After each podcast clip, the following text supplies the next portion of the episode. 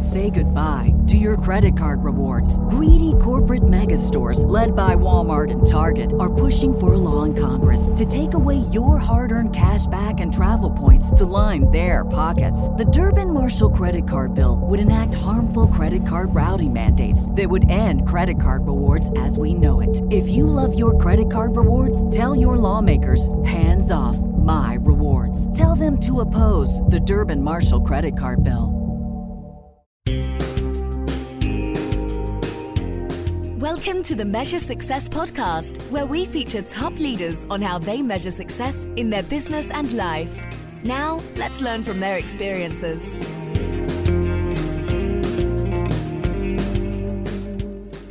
Carl J. Cox here, and I'm the host of the Measure Success podcast, where I talk with top leaders about effective strategies that inspire success. This episode is brought to you by Forte Strategy at Forte Strategy. We provide strategic planning consulting to help organizations realize and achieve their dreams. Amir, basically, we help companies create strategic plans and measure the right KPIs for success.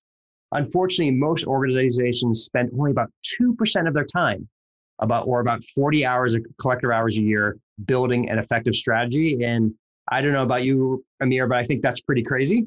That that's how little we uh, do strategic planning. And at Forte Strategy, your success is our passion. So that's why organizations call us to help. Not only do we come up with strategy, but we facilitate your teams with proven practices. Harvard research shows that when you use the right key performance indicators, it'll actually help triple the success of your goals. And who wouldn't want that? So email us today at catch at fortestrategy.com. And you can learn more by also visiting at www at fortestrategy.com. First, I'd like to do a little shout out, and, and matter of fact, our guest helped me remind me of this uh, before introducing Dave. I'd like to thank uh, Senator Jeff Merkley from the state of Oregon. Um, he actually just notified my son that he has made the U.S. Naval Academy, um, and and actually, I learned Amir that you're actually meeting him with this week. And so, thank you for that reminder, and thank you for Senator Jeff Merkley. It was quite an honor to have that uh, happen today. Uh, for, now, we're going to talk about our guest.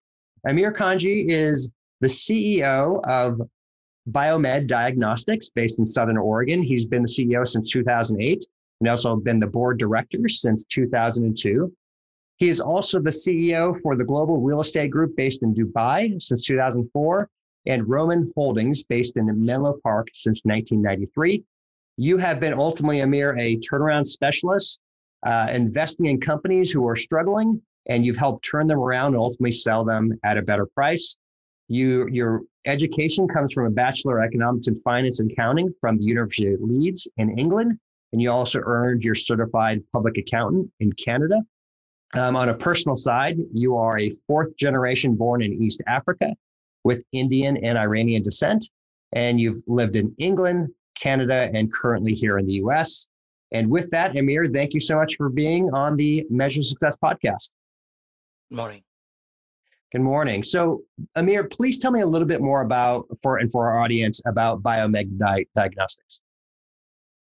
Biomed Diagnostics is a company that was originally founded by uh, people who had researchers who had gone to Costa Rica, and they had worked in those in that resource challenge area. And when they came back to the U.S., they realized what was missing in the field. They did not have electricity. They didn't have trained personnel they did not have access to all kinds of things there. So when they came back to the US after retiring from the US Army, they developed numerous tests that would be applicable for the low resource countries in the world. And then they partnered with an engineer in his chemical life to develop a packaging system, which is we have, uh, you know, Biomed has patented packaging systems that enable products to be transported over several days while they're still incubating. And the company was originally uh, started in uh, San Jose, California, but eventually was moved to Medford, Oregon about 20 years ago for reasons of uh, costs, really, because it was much more effective and cost effective to operate in a in Medford, Oregon, than in the high price real estate market of uh, California. Biomed is its its its genesis is very altruistic. It has always looked upon it as some a company that is is uh, the objective is to create products that are helpful to society at large, and particularly countries that are low resources uh, countries.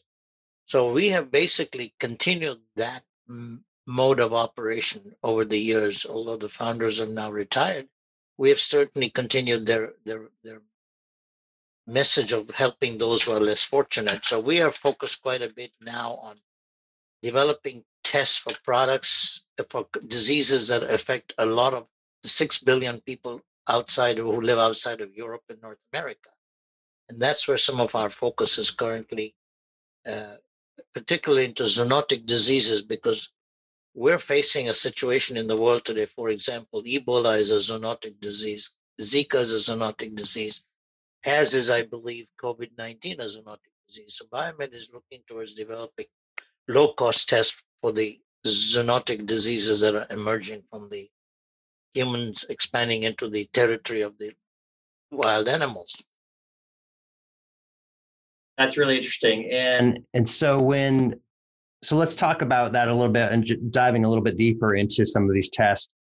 Uh, you have something as scary as Ebola, right? Uh, that might be in an African country.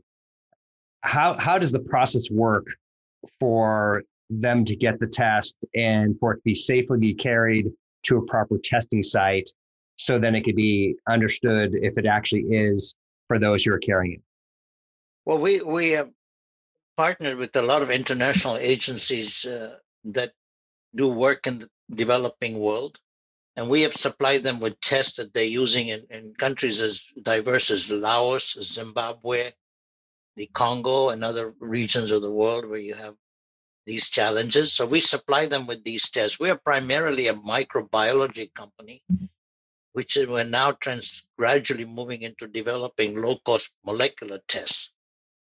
Uh, hopefully, uh, affordable products that people can use with, the same simplicity that we have for our current products. Got it. Got it.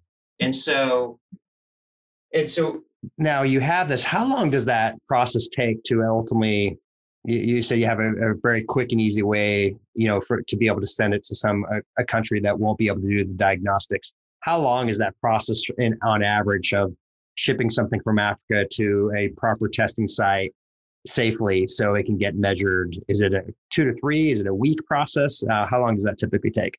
Actually, the products that we supply them have uh, the tests can be used locally and they can be transported locally for a period of five to seven days from the remote areas where the tests are delivered to a central laboratory.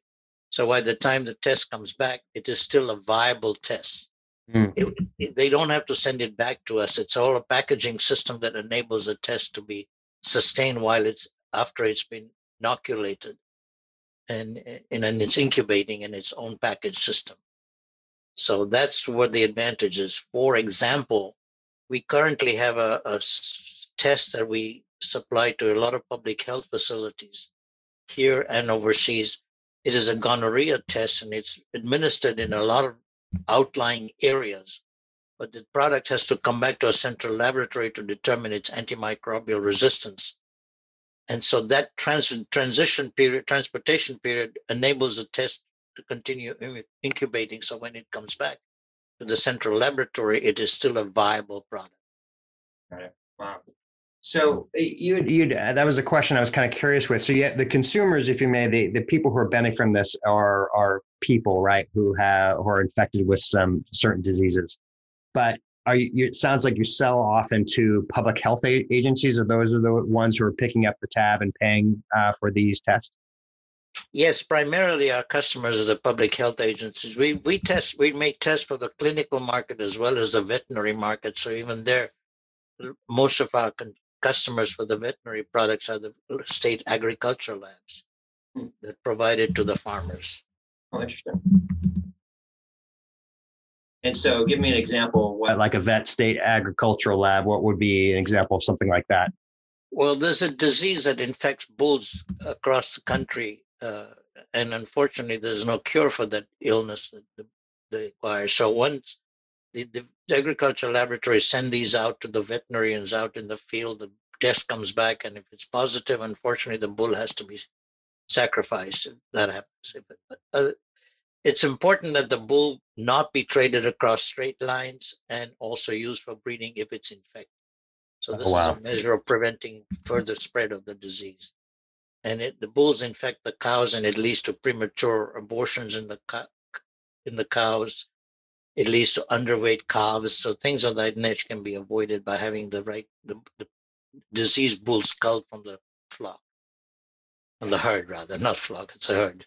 Right, right. Wow, that um, Amir, in all our discussions that we've had, um, I was not aware of that element behind it and how so this is all about pre-testing to make sure before the breeding takes place, right? So um, it can help prevent that element behind it. And so, and you said that these are ultimately state agricultural labs, right, are trying to prevent the spread, and they'll end up buying it and then disseminate it out to the farms, assumingly to get the test taken care of. Is that correct?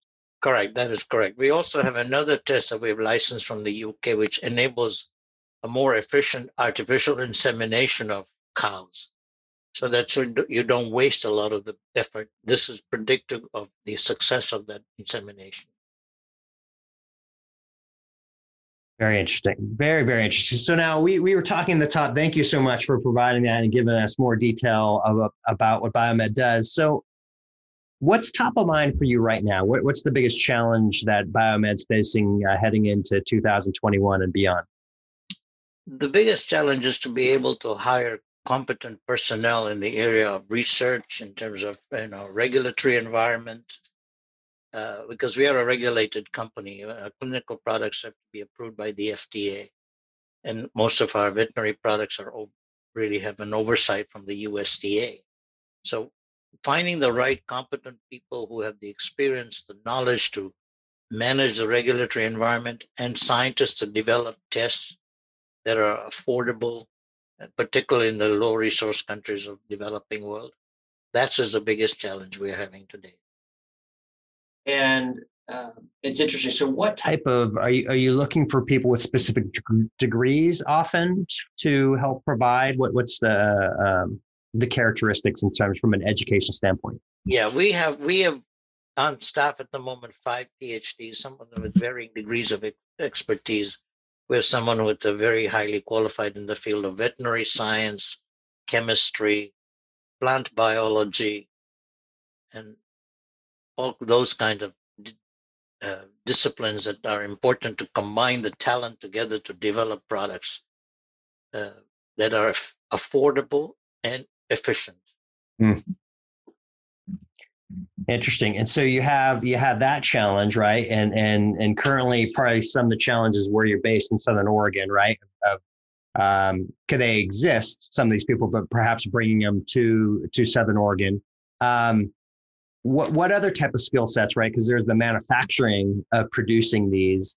Uh, what, what type of skill sets are you looking for people to help make sure that the product can get actually produced and delivered uh, to to your customers throughout throughout the world? Well, production is a very key aspect of our efficient production and, and, and production that results in good manufacturing practices is a critical part of our business.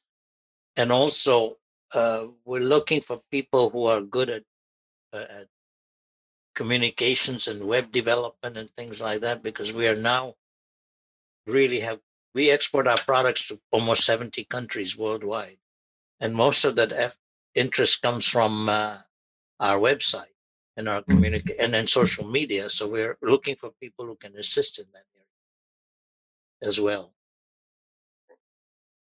That's excellent. And so you have you have the three things. You have research minded people, you have production related, and then you have social media uh, parts that are all intended or required for help you to grow.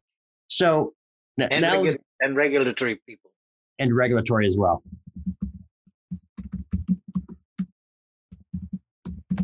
Thank you.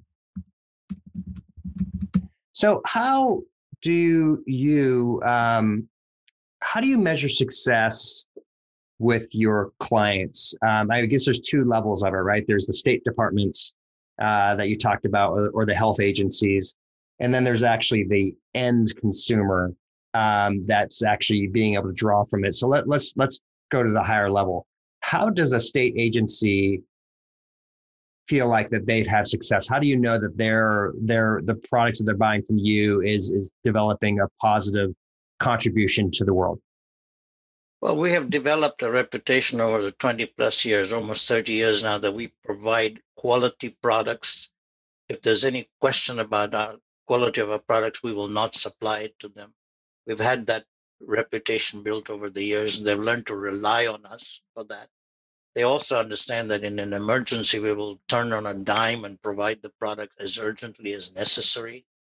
Uh, so we have basically a very service-oriented company, and they understand, know that we will accommodate the needs that they have. Sometimes if an urgency happens, some disease spread all of a sudden explodes in their faces. So we we are ready to serve that market, and that's been a success for us for them. So, give me uh, what would be an example of a story like that where a client was, um, or a state, a state, a country had a severe outbreak of a particular disease. How, how, give me an example of that, and tell me a story about how quickly you were able to rapidly turn around the amount of tests so they can help deal with that crisis. Okay, there's a disease called Trichomonas foetus that infects bulls, as I mentioned earlier. Uh, various state agencies mandated that that bulls be tested uh, regularly. All of a sudden, that became a big issue, the spread of that disease, and we were called upon to provide those tests in a in a great larger numbers than we had ever been making before. So we pivoted towards ordering special equipment to make the product. In a matter of three months, we were able to ramp up our production from 10x to meet meet that demand. Mm, and wow. we've been successfully able to do that. And sub- subsequently, we also recognized that the tests were being now conducted under molecular te- stages rather than microbiology testing. So we have developed products for that market as well to meet the need of the technology change. Hmm. That is a uh, huge change in three months to be able to 10x your production development, right? To actually be able to deliver it so they can actually get to um, reducing that spread of the disease for for um, the bulls. That's that is a incredible turnaround uh, to be able to do that. And has has there been has it been able to show to help reduce it? Have has these tests been able to have they been able to fend off this disease somewhat? Actually, what it is is really the demand for the test went up incrementally, and mm. we were hmm. able to meet that demand because of the state passing regulations for the bulls not to be able to cross state lines or not to be used for semen production. Got it. So it was really an emergency that we were able to handle. Excellent. Thank you. Thanks for thanks for clarifying that. So let's let's go to the next part here, which is which is talking about uh, you on the personal side, you have multiple different investments uh, throughout the world that you, have been involved with. Um, how do you keep up your energy uh, to help measure, be aware of, um, and, and, to help drive your own personal success so you can do the things what it takes to be successful on a day-to-day basis? Well, I am one of these fortunate individuals that doesn't need a lot of sleep. I tend to sleep four or six hours a day and I'm able to read a lot, understand a lot about what is happening in the world in the various fields. So that's one of the things that keeps me going quite a bit. I love reading, I love music. So those things are, are my personal rest points, I call. Mm-hmm. And and so uh, and we're going to talk about the reading thing here in a little bit about that type, particular question. But so when you that that's pretty crazy. So with four hours of sleep, you feel pretty comfortable to move on each day. Is that right? I do, but then I also take a little sort of cat nap in the middle of the day in my office. I'll sit down and close my eyes for 30 minutes and be refreshed. That's something that helps me do that.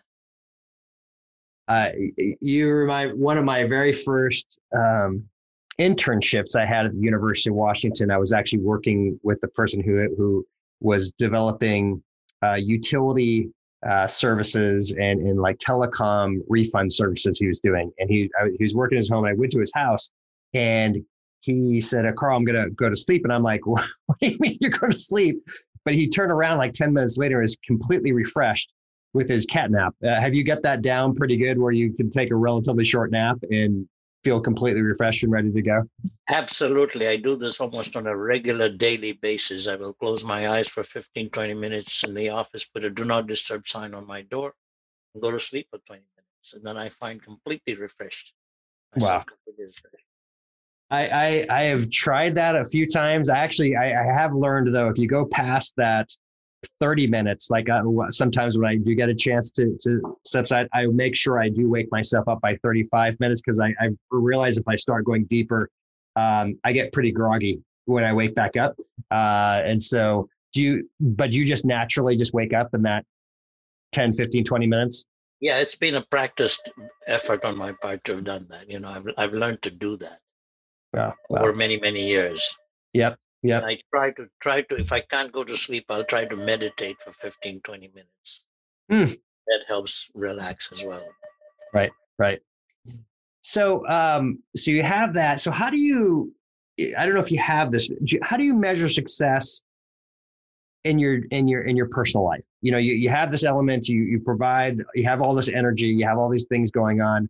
How do you know you're in good flow, you know, on a regular basis so you can help uh, you feel like your your optimum is there is there any way that you're doing that and measuring some type of success in your own personal life? Well i i, I measure success more from a philosophical standpoint rather than a, than a, than a pecuniary standpoint in that i feel that if i put my head down on my pillow at night i pray that i have not offended anybody i've not cheated anybody i've not and that and that i've spent my day doing something positive, useful for others. You know, it's it, the ethos is really in my in my faith in a way, which is eh, I'm anchored in my faith, and the ethos of the faith is to help those who are less fortunate than you are. Mm-hmm. So I practice that as a as a daily uh, ethos, shall we say? Yeah, yeah. I think that's I appreciate you bringing that up because often when, when people head to this, they'll think of something specific, but this is this is much more about a being side that you're talking about, not the doing side. But on the being side, have you?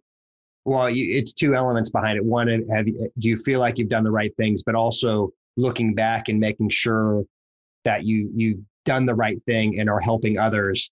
Um, what happens when you do you have that problem? Are these the times you can't sleep when you when something has gone wrong? Uh, on a personal basis? Is this something you try to remedy? If you have this thing you're doing on a regular basis, do you try to remedy that as quick as you can? Yeah, you try to sort of understand that what you you reflect on the decisions you've made and where did you make the wrong decision, and then try to ameliorate that decision somehow. Either be if you offended somebody, you apologize to them, or if you've done something that is really you don't repeat that same mistake is the key. You you learn from your mistake and don't do that again yeah yeah yeah yeah that's it's a more a self-reflection really yep yep no that is uh I, I really appreciate that. I think that's great advice uh, for those who are listening, and and to have that element behind it. Well, one of my favorite questions I like to ask as we wrap up this interview, Amir, is, uh, and you already mentioned you you love reading. So, what are some top books you could recommend to our audience? One of the books I finished reading recently is called Dark Towers. It's about the uh, Deutsche Bank and its shenanigans in the in the financial market. And you know, my background in finances led me to read a, a lot about what is it that was so damaging to our economy during the 2008 crisis. And unfortunately, I sometimes feel that we don't learn from those mistakes and repeat them. Mm-hmm. So that was one of the interesting books I just finished reading. Currently, I'm reading a book about the Koch Industries, history of the Koch Industries. They're a very successful family originated company. And I am trying to understand how what made them so successful. Mm. And and who's do you happen to know the author of that of that you know, uh, unfortunately i forget the name of the author. I tend to get deep involved in the book. No problem. So that's really so and coach is that k-o-c-h i just want to make sure from from those K-O-C-H, who might be yeah very yeah, famous yeah. family yeah k-o-c-h yeah. i think it's pronounced coach i i think it is. I think you have it right. And and um but no i i I, I think that's really fascinating that you're reading about because I am familiar with it, but I have not read deeply myself into uh, their particular. It's one of those um, very quietly successful organizations, right? That have just been incredible. And um, it's, but they're not as well known, right, as a lot of some of the other brands that are out there.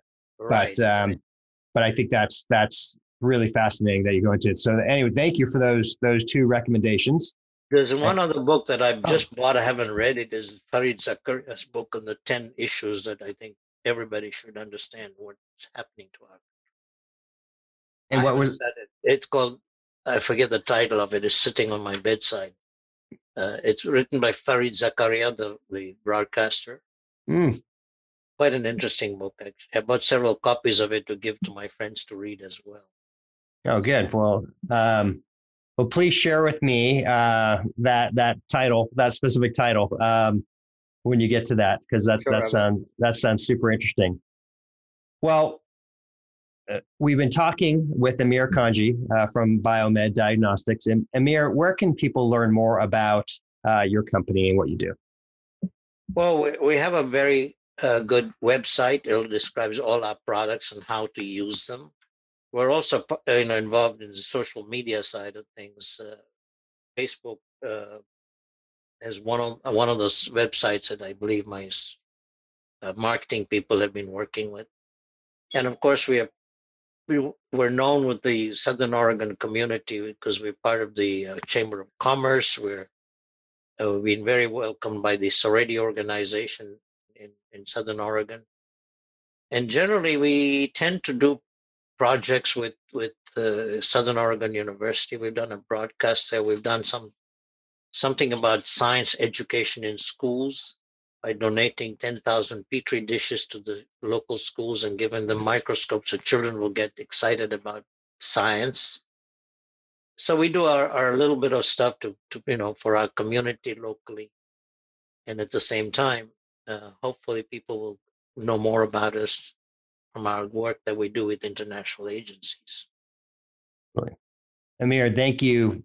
Thank you so much for your time and for the contributions that you provide to our listeners. And to everyone else, I want to thank you to listening to the Measure Success, Measure Success podcast. Wishing you the very best at measuring your success. Thank you. My pleasure. Thank you. Thanks for listening to the Measure Success podcast. We'll see you again next time to learn from the best. Remember to subscribe now to get future episodes.